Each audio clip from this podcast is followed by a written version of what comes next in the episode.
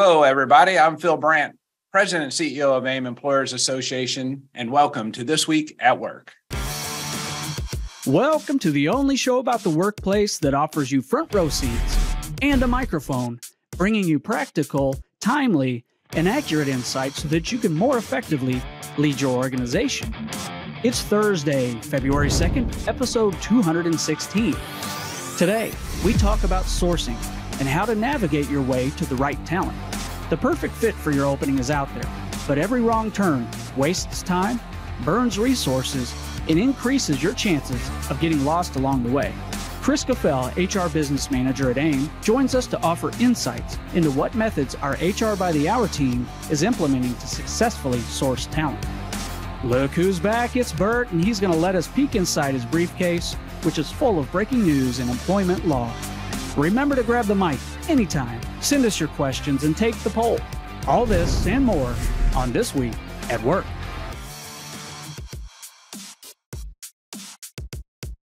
Thank you for joining us again. And it is cold but warming up, but not as much as Burt Garland's going to warm your hearts. Welcome back, Burt. We're so happy to have you back on the program. How was your trial? We're excited to hear about it.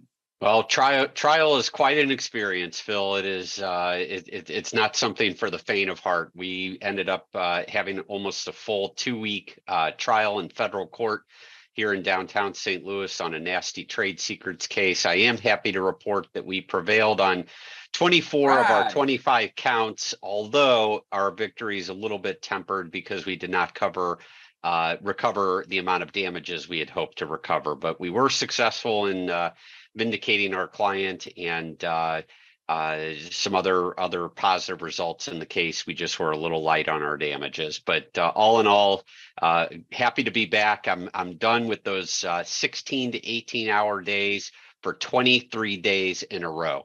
Yeah, it looks like you. Um, no one brought you a razor or anything. You got your Mountain Man shirt on. You're you're, yep. you're going back to our COVID look here. I don't know exactly. Kris, maybe Kris is going to take you deer hunting or something like that uh, up in Michigan. He likes to go deer hunting up in Michigan. All right, so uh, Burt, Tom did a great job. I know he idolizes you a little bit. I could tell he first came on the program. He had a little beard, uh, shaved look or unshaved look going, and then. Uh, you know, he made fun of you a lot. I, I got to tell you that. Um, I tried to have your back the best I could, but he was really making fun of you. But he did a good job, and I hope the team at Ogletree uh, gives him a nice pat on the back. I know I will uh, when we see him, and we enjoyed having him on the program. But nothing like our buddy Burt being back on the program. We got a good show today. Phil, um, Phil, I, I did hear from Tom. If if if I have friends like you having my back, I certainly don't need enemies. Yeah. From what I heard from Tom. yeah, that that might be the case, Burt. Um, but you know, I, I know I've listened to the program when I'm not on, and it's just paybacks, and you know what they say about those. uh, all right, hey Nick, I think you got a, a, little treat for Burt, don't you? I do. Dude, just sit back and relax and enjoy the show. Oh boy. Did you order the code red? You want answers? I think I'm entitled. You want answers? I want the truth. You can't handle the truth. Burt, that's the vision I have right there. Exactly. There you go. Yeah, that, that it was something that. like that. Excellent. Great job there, uh, producer Nick. Uh, anything else you want to show us? I, am afraid of, of the next one. I know well, you said you had a second surprise. Well, it is a special day out there, Phil, and, and maybe we're going to the well one too many times, but uh, here we go. Phil? Hey, Phil? Phil? Watch out for that first step. It's a doozy. I love that. groundhog Day today, right? We got our groundhog um, right back here on the screen behind us, and uh, he, he's looking a little threatening over your shoulder there, Phil. He's ready yeah, to pounce. You know, I, it, I, I prefer the white squirrel, the rally squirrel that we had, our COVID friend, but uh, not not the the groundhog is a little scary there. but nevertheless, today's Groundhog Day, so um, I, I don't know what you're hoping for, but I, I sure hope summer gets here quicker than not, and uh, let's uh, let's hope for something good there, a little bit of fun with that. All right, so we have a poll question for everyone today, and let's let's see here where my poll question is. Give me one second. How about I bail you out a little bit here, Phil? The poll ahead, question today is what is the biggest problem recruiters face?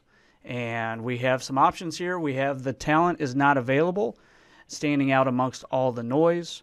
We also have competing with other companies, accurately evaluating candidates, understanding what management really wants, and finally, time and resources. And we love the comments as always. Um, I know that, uh, we always have some fan favorites and, uh, I enjoy the inside of those comments. Um, so, all right, let's get started. Burt is back. We got some really important things to talk about with our six minutes of lawyer on the clock. Burt, are you ready? I'm ready, Phil. Let's All do right, it. let's kick it off, Nick. All right, it's time to look into what's trending in employment law. Lawyer, you're on the clock.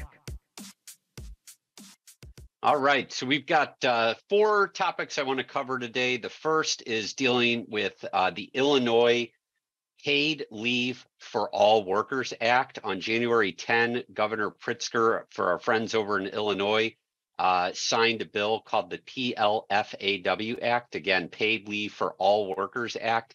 It's set to take effect January 1 of 2024. So we've got time to prepare for it. You'll hear me talk about it again as the day gets closer. But for now, just know that Illinois joins Maine and Nevada as the third state to require private employers to provide employees with earned paid leave that can be used for any reason. What this specifically does is it gives employees up to 40 hours of paid leave during a 12 month period eh, that they can take for any reason. And while unused leave will carry over year to year, employers are not required to provide more than 40 hours of paid leave in each designated 12 month period. Employers alternatively may front load 40 hours of leave at the at the beginning of each 12 month period. If they do so, carryover will not be required. Very importantly, under this new law, paid leave, quote, may be taken by an employee for any reason of the employee's choosing, end quote. And very importantly, the employer cannot require that an employee explain the reason for leave or provide documentation in support of it. If the need for leave is foreseeable, an employee will need to provide at least seven days notice of the leave. If it's unforeseeable, employer employees will need to provide notice as soon as practical practical. The uh, upshot for this, I think, is is that under this uh, new law over in Illinois, it may actually uh, end up.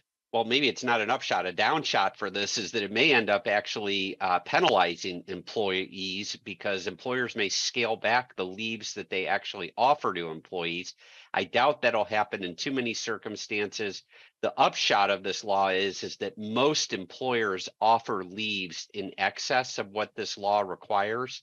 And so it's probably not going to have to uh, uh, be adjusted too much. Okay. So, so when we think about that first, like your, your PTO vacation policy, um, that may be part of the leave or may indeed be the leave that you need to provide. It just might, um, you might have to change your policy as to when you allow the leave or the requirements, uh, in taking the leave. Um, Correct. That's One thing that exactly right. comes to mind.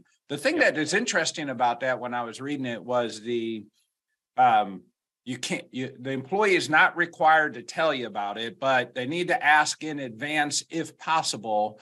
Um, but as an employer, you can say, well, why didn't you ask in advance? The Employee can go, you know, I really, um, I just want to expert, use my rights not to Yep. discuss it. Exactly. That's Yeah. that's that's right. I I think you you nailed the difficulty there. It's going to look uh, somewhat like uh, FMLA in that respect that you have to give notice uh, 30 days in advance if it's foreseeable. If it's Yeah. not foreseeable, you have to give notice uh, as soon as practicable. But I agree with you, Phil, that uh, the ability of the employer to really push here and determine whether the leave was foreseeable or not is going to be difficult. We'll have to see how this new law shakes out. All right, and there'll be more to come on that. I'm sure we'll discuss it as it gets closer, but for our uh, employers with locations in Illinois, uh, be aware that's going on. Okay, Burt, keep going. You're on the clock. All right, next one is OSHA announces a very aggressive plan to address employer uh, workplace safety in 2023. Uh, OSHA basically what they're saying here is they can issue instance by instance uh, uh, fines for violations of OSHA. On January 26, OSHA issued a press release uh, that said that their goal is to save lives, target employers who put profit over safety, and hold employers to greater accountability.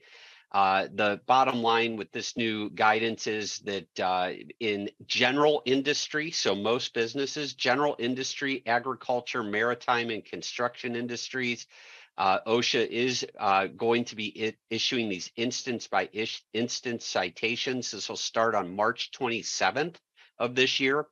Uh, and what this means instance by instance is that for uh, situations that OSHA identifies as high gravity serious violations of OSHA, uh, that the uh, that OSHA can go ahead and issue these uh, fines, and it relates to uh, lockout, tagout, machine guarding, permit required confined space, respiratory protection, falls, trenching, and other cases with other than serious violations specific to record keeping.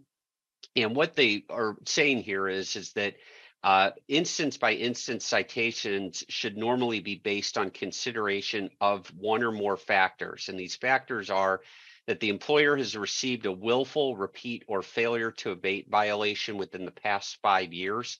Uh, the employer has failed to report a fatality, inpatient hospitalization, amputation, or loss of an eye the proposed citations are related to a fatality or catastrophe, and that the proposed record keeping citations are related to injury or illness that occurred as a result of a serious hazard. I think that the bottom line here is is that what they're saying. I think that, that, last one's the tough one, right? I mean, it's clear when someone has, you know, an injury with amputation, hospitalized, loss of life or eye, but a illness or injury due to a serious hazard that the serious hazard bit that's the tricky one for me yeah for sure and i think that uh, what what they're really talking about here is is that it's going to be easier for osha to issue citations uh, on an instance by instance instead of kind of having to group uh, group injuries and uh, severe conditions they're going to be able to go instance by instance which just is another way of saying that OSHA is going to be uh, going to continue to be more aggressive under the Biden administration. Right. Absolutely. All right. Next one I want to talk about is uh, this one I'll talk about really briefly. Congress eases criminal res- offense restrictions for employment with financial institutions. Uh, part of the defense bill that was signed on in in uh, in December of last year is a provision called uh, is a provision that uh, is called fair hiring in banking. And what this means is that the uh, is that now uh, there are less criminal convictions that would exclude people from being hired in the banking industry. Uh, like I said, I'm not going to talk about this in too much detail. If you are in the financial industry, just be aware that your ability kind of consistent with state law ban the box efforts.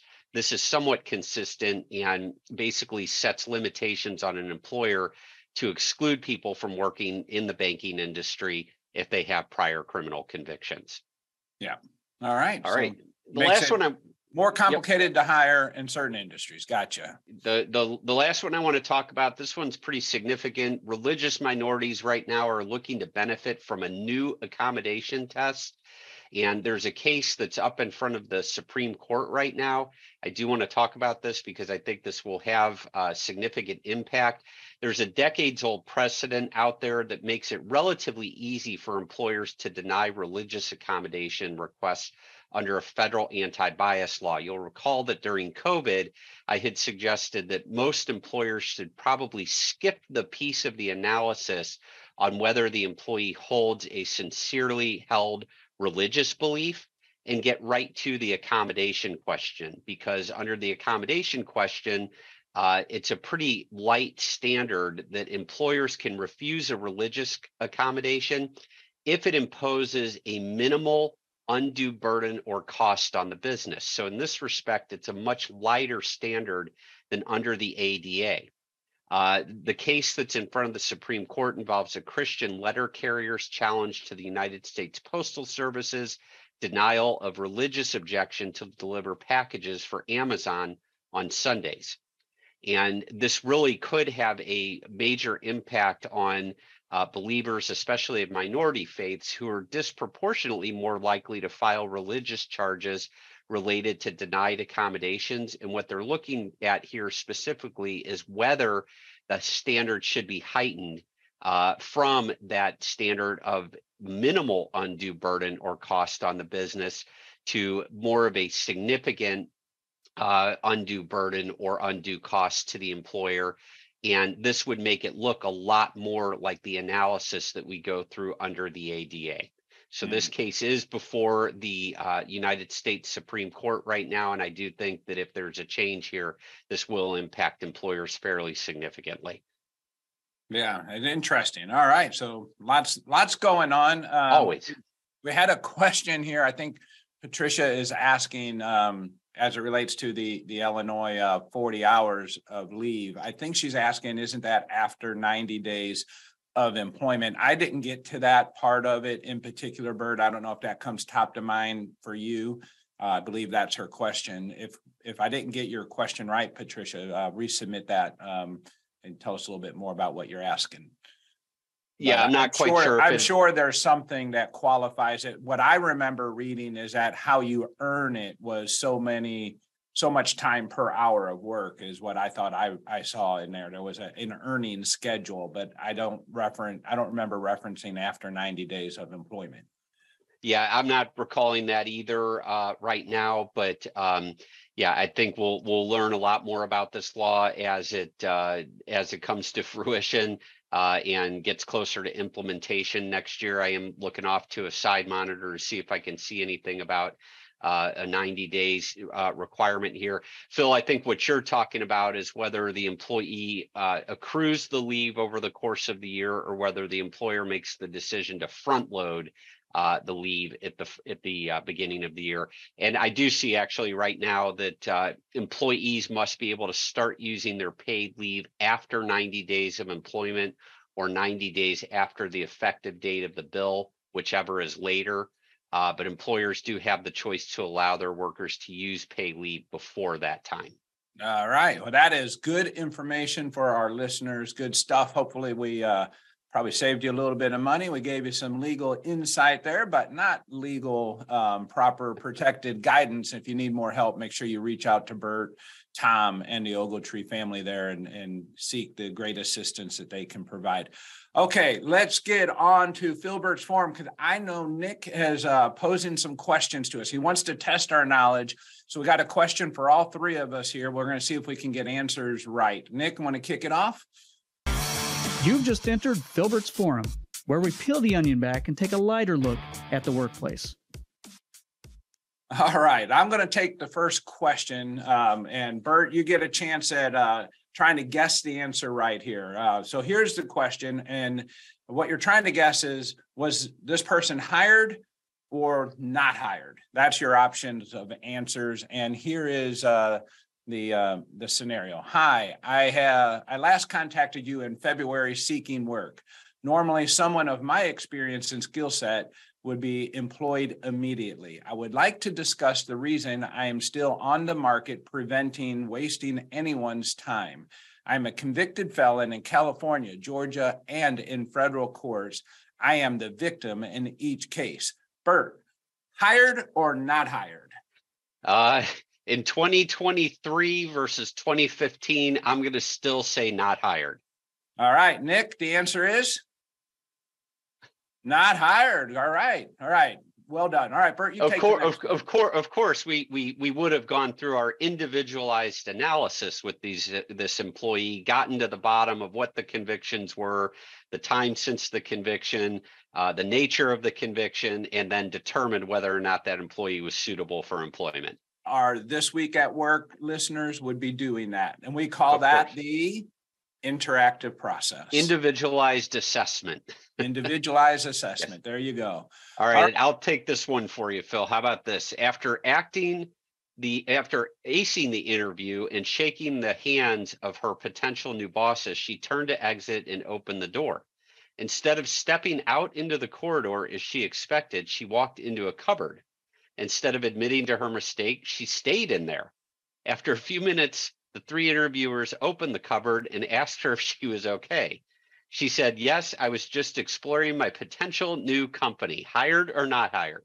Oh, ooh, ooh. so I'm putting myself in that spot, and I've been on some very crazy interviews, no doubt, in my in my career. Someone walks out into a cupboard and then stays in there for a few minutes. Um, I, am not hiring that person, Burt. I'm I'm just not. Um, I, I can't I I can't get my head around uh, the goofiness of that, and and I just don't have time for that. Nick, the answer is hired. Huh? Bill, I think I, I think that makes sense. I think if uh, if she laughed it off and joked it off and was honest with her employer and said, "Oh my God, I was went into the cupboard. I'm so embarrassed. I just stayed in here." That that might have shown a little bit of uh, vulnerability and humor. So who knows? I really I really think it all depends on uh, for me. It's like how she actually handled that. If she if she played it off. Um, but yes, I get it. All right, I got one more here for you, Kris. I'm going to have you join the fun. Okay, this one's for you. Perfect. You are our hiring expert. We're going to have you uh, talking with the group here in just a second. So no pressure here, Kris. Uh, this guy was looking for an, uh, an entry level job as a junior software engineer after having just completed a coding boot camp with no real prior work history. The third sentence in his resume read, I look forward to raising the average intelligence intelligence of your company. He thought, without having ever met anyone on the team, that he was going to be more intelligent than half of them. Hired or not hired? Well, th- this one's interesting. So again, I'm going to go back as as an HR guy, right, and been practicing a while. I'm gonna look back. All right, do you meet requirements? Let Let's look at that first. Uh, you know, I, I want to make sure that I'm not going to weed somebody out who may may meet some things, but you know, coming in and an entry level job, not much experience, and then adding in the well, I'm going to raise the average intelligence. Um, I, I am probably going to go with I'm not going to hire this person. Uh, yeah, from, not from hired. Perspective. You got it, Kris. You're our hiring right. expert. Yeah, but there's a little bit of arrogance there. I understand the fun part of that uh, and the confidence. And I've seen little statements like that in resumes that you know, personally, I, I, I really don't, I don't care for that. Um, uh, when I'm looking in a resume, but it is subjective. But I like how you answered it because we knew Burt was listening. That's um, right. So great well, job. Well, in that respect, I, I do want to point out, Kris, you, you and I did really, really a good job there. We both got our answers correct. Yeah, yeah, exactly. That's hey, that, that's why I have you guys on the program. I mean, come on, I'm not going to bring some lackeys on here. All right. Okay, well, that's his, uh, that's Philburt's form. Nick, great job on that one. I enjoy it. Let's take a look at our poll results. What do we have uh, coming out so far? All right, so 34, 33.4% say not uh, not enough talent is available, and then the next one is competing with other companies. And you know, I couldn't agree more. Those would be the the top two. Nick, I sent you a chart here. I want to kick off with Kris for a minute. Um, if you can pull that up. And anyone that's kind of been in any of my presentations recently, including the Ogletree um, labor law update that we did, I, have shared this chart and it's I keep sharing it because I think it is so important for us to understand. Um, and it's not going to change, not for not for 20 years, this is not going to change. But basically, you know, we're just used to an expanding population between that uh, age group of 15 and 64 across the United States. It's been expanding, you know, at a rate to 20 to 30 million people a year. And we've been able to absorb that into the workforce. And now we, since, you know, 2020, it's been flattening to where it's only going to expand 5 million over the next 20 years. So when we talk about there not being enough talent and the competition is getting tougher and tougher, um, this is the explanation behind that. And there's not going to be more talent and the competition is going to continue to get tough. So Kris, I'm teeing it up for you here. Um, as I want to talk uh, with you and thank you for being on the program today to talk a little bit about sourcing because it's it's not something that most companies partake in but it's a great way to help assist the recruiting process. So maybe you can just start, Kris. Um, for those of you that don't know Kris, he works uh, for us here at AAIM. He is stationed in Indiana. He's a Michigan native. We won't hold that against him. He likes the big blue there. Um, but Kris, uh, maybe you can tell us a little bit about what is what is sourcing and how is that different from a retained search? So no, Phil, it's a good question and sourcing first and foremost is you know going and finding candidates. It's not the the post and pray it's you know post a job ad and, and, and hope we get candidates um, whereas that's like a recruiting getting into managing a candidate. Sourcing is you got to go and find um, and, and there's different ways to do that but you know when you get into when you get into recruitment and especially on the retain side where you're like all right it's one specific position we're going after uh, there, there's just different ways to approach it right? You can be active you can be passive. Active meaning all right i'm going to go out there and use my tools i'm going to have a strategy around it uh, and, and, really build what my company is looking for from, uh, from, from that sourcing perspective um, passive side I'm, I'm looking to go find people who maybe aren't looking in the market which i can tell you today there's a lot of look at the unemployment numbers uh, you know, as, as being pretty low, candidates can be very difficult to find. So using this passive sourcing technique um, can be can be very helpful, um, but it takes time. It takes time, it takes effort and resources within a company to really move forward with it. So when we post and pray versus sourcing, with the, when someone engages with you and your team for sourcing, at that point, um, there are several activities. What what kind of happens first? Someone says, "Hey, Kris, help us out with sourcing." What do we do? Yeah, so the, uh, there's a lot of questions that come up from from my side and and some and from our staff side, um, really trying to gauge where are you at today because we want to meet you where you are. We want to have the discussion about all right, what what's been successful for you, uh, what do you think you need, and then we're going to get into all right, here's our process that we want to walk through. Do we have alignment with hiring managers? Do have we looked at education experience what is really needed for the job knowing that some of this can be difficult especially in a specialized role? And then we're going to you know really get into looking at the job itself uh, with the hiring team. So a lot of times we work directly with hr leaders directors managers but ideally we're talking to the hiring team. Who's the hiring managers? Who are some of the interviewers we want to get to know the job just as much as internally they do and understand the role from a sourcing perspective, that helps really pinpoint who we're going after and who you're finding, especially on the passive candidate side. Now, sometimes when that happens, I, I know from the experiences that, that I've been in and conversations, sometimes what that does is it provides more focus. And, and at that point, that focus gets into little details that might be roadblocks in the candidate search. So sometimes I've seen it where someone says, do you really need a college um, graduate to do this role? Um, and through um, you know the interactive process and discussion, we we discover you know what we really don't need that. What we need is something other than that. And then when we go out and source and try and find that candidate that's kind of passive in the in the market, um, that opens up a market that the employer themselves haven't tapped into. One, because they, they have a different set of criteria. And then two, because most employers don't have the capacity uh, to go out and, and seek passive candidates. Yeah, Phil, and, and, you know, directly to that, uh, the the organization has to be able to be with whoever's recruiting for them, uh, whether it's internal or external, almost a step back and reevaluate if they're not getting the candidate flow that, that may be expected or anticipated because these roadblocks are in place. And those roadblocks being, you know, the candidates are looking at salary extremely close today. Uh, they're looking at what perks of the job there are. You know, is it remote, hybrid? All those thing, things are very much in play. And when we find uh, what we find works well is is really that consultative approach that comes through. So working with the HR leaders, working with the hiring teams to give information back. Right here's what here's where you're at with candidates. Here's everybody we've talked to here's the trends that we're seeing. And I can tell you every single recruitment that happens sees different trends. Uh, whether it's salary, it's remote, it's you know what what time of day somebody's expected to work.